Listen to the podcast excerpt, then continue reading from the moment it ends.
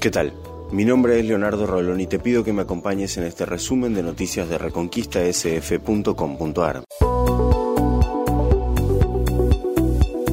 El intendente de Avellaneda presentará este martes su último proyecto.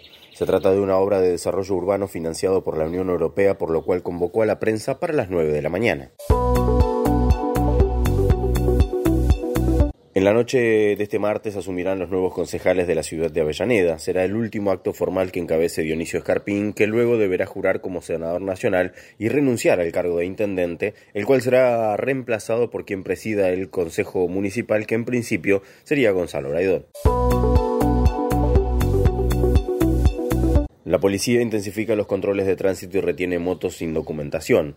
Policías e inspectores de la ciudad de Reconquista aumentaron los controles de tránsito y revisan a los conductores, principalmente de motos, que tengan la documentación y los papeles en regla. En el caso de no tenerlos, se retiene el vehículo. En la noche del lunes se retuvieron nueve motos en el Boulevard Irigoyen.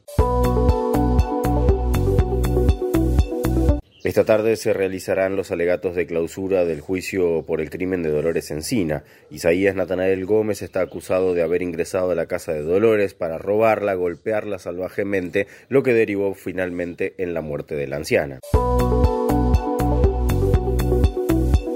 Antes de asumir ya se quebró el bloque de la UCR. Ahora el PRO intenta sacar ventajas de esta división y colocar nombres en espacios claves del control del poder.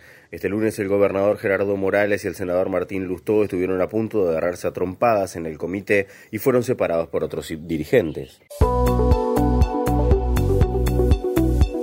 Hasta aquí lo más importante que tenés que saber a esta hora. Si todavía no lo hiciste, te invitamos a que pases por reconquistasf.com.ar donde vas a encontrar estas y más noticias.